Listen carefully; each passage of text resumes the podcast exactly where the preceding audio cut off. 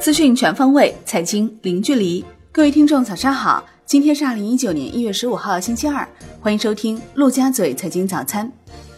宏观方面。国务院第二次全体会议讨论拟提请十三届全国人大二次会议审议的政府工作报告，决定将政府工作报告征求意见稿发往各省区市和中央国家机关有关部门单位征求意见，并研究部署一季度经济工作。国务院党组会议要求通过深化放管服等改革，营造公平竞争营商环境，进一步压减行政审批，保护各种所有制企业合法产权。更大激发市场活力和社会创造力，要尽快拿出应对当前错综复杂形势、能有力推动改革发展和让群众受益的硬招实招，踏实苦干、积极有为，全面完成今年经济社会发展主要目标任务。国务院发布《国务院办公厅关于深入开展消费扶贫、助力打赢脱贫攻坚战的指导意见》，推动各级机关和国有企事业单位等带头参与消费扶贫。动员民营企业等社会力量参与消费扶贫，鼓励民营企业采取以购代捐、以买代帮等方式采购贫困地区产品和服务。二零一八年中国外贸成绩单，进出口总值高达四点六二万亿美元，以人民币计超过三十万亿元，再创历史新高。其中，进口额首次突破两万亿美元，出口额接近两点五万亿美元。二零一八年，我国外贸进出口总值三十点五一万亿元人民币，同比增长百分之九点七。其中，出口十六点四二万亿元，增长百分之七点一；进口十四点零九万亿元，增长百分之十二点九。贸易顺差二点三三万亿元，收窄百分之十八点三。中国去年十二月出口以美元计同比降百分之四点四，预期增百分之二，前值增百分之五点四。进口降百分之七点六，预期增百分之四点五，前值增百分之三。十二月出口以人民币计同比增百分之零点二，预期百分之六点六，前值百分之十点二。进口降百分之三点一，预期增百分之十二，前值增百分之七点八。十二月贸易顺差三千九百四十九点九亿元人民币，预期三千四百五十亿元，十一月为三千零六十点四亿元。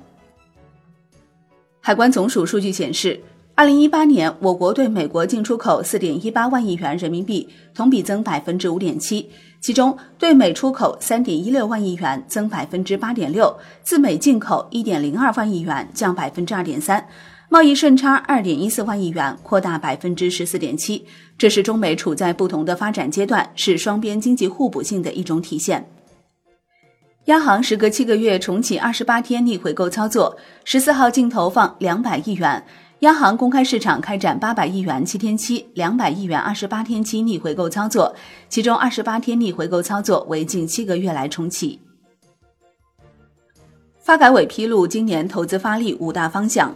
发改委副主任连维良表示，今年在投资上将聚焦五个方面：一是加强新型基础设施建设，推进人工智能、工业互联网、物联网等建设，加快五 G 商用步伐。二是加强城乡基础设施建设，推进市政物流基础设施建设，加快脱贫攻坚农村基础设施建设；三是加强能源、交通、水利等重大基础设施建设；四是加强民生和公共服务能力建设，推进养老、健康、教育等补短板投资力度；五是加强生态环保和自然灾害防治能力建设。改造就是加大制造业技术改造和设备更新。国内股市方面。上证综指收盘跌百分之零点七一，深证成指跌百分之零点八七，创业板指跌百分之一点二三，万德全 A 跌百分之零点七一，两市成交两千八百一十亿元，较上日同期略有缩减。香港恒生指数收盘跌百分之一点四，终结此前六连涨势头。恒生国企指数跌百分之一点六，大市成交降至七百三十六点八亿港元，前一交易日为八百八十七亿港元。中国台湾加权指数收盘跌百分之零点五二。外管局表示，为满足境外投资者扩大对中国资本市场的投资需求，经国务院批准，合格境外机构投资者总额度由一千五百亿美元增加至三千亿美元。金融方面，银保监会发布。关于推进农村商业银行坚守定位、强化治理、提升金融服务能力的意见，专门制定了监测和考核农村商业银行经营定位和金融服务能力的一套指标体系，对科学合理监测、考核和评价农村商业银行支农知小金融服务情况将起到有力的支撑作用。银保监会强调，农商行应专注服务三农和小微企业，要求农商行专注本地，原则是机构不出现业务不跨区。当年新增可贷资金应主要用于当地，规范贷款行为，清理不必要的通道和过桥环节。楼市方面，银保监会副主席王兆星表示，二零一九年房地产市场既不要过热，也不要过冷，最好是保持相对稳定，因为无论房地产市场过热还是过冷，都会对经济和金融带来很大的负面影响。银保监会所有的信贷政策都是致力于促进房地产市场稳定健康发展，同时保障低收入群体的住房需求。产业方面，工信部部长苗圩透露，相关部门正在抓紧研究制定二零一九年新能源汽车补贴政策，总的原则是在确保二零二一年补贴全部退出后，产业不发生大的波动。国际股市方面，美股连续两日收跌，道指跌超八十点。截至收盘，道指跌百分之零点三六，标普五百跌百分之零点五三，纳指跌百分之零点六六。美股财报季刚刚开始，市场担忧全球经济放缓、企业盈利下滑等。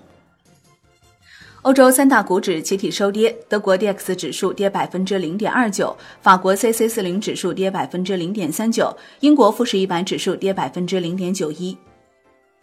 商品方面。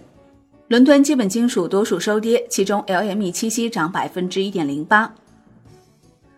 国内商品期货夜盘多数下跌，黑色系表现分化，焦炭涨百分之零点七八，铁矿石涨百分之零点二九。债券方面，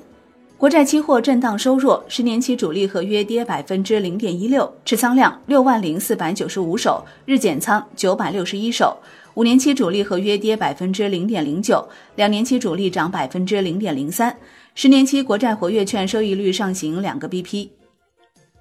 外汇方面，人民币对美元中间价调升三百四十九个基点，报六点七五六零，升值至二零一八年七月十九号以来最高。前一交易日，人民币对美元中间价报六点七九零九，十六点三十分收盘价报六点七四八二，二十三点三十分夜盘收报六点七六六六。好的，以上就是今天陆家嘴财经早餐的全部内容，感谢您的收听，我是林欢，我们下期再见喽。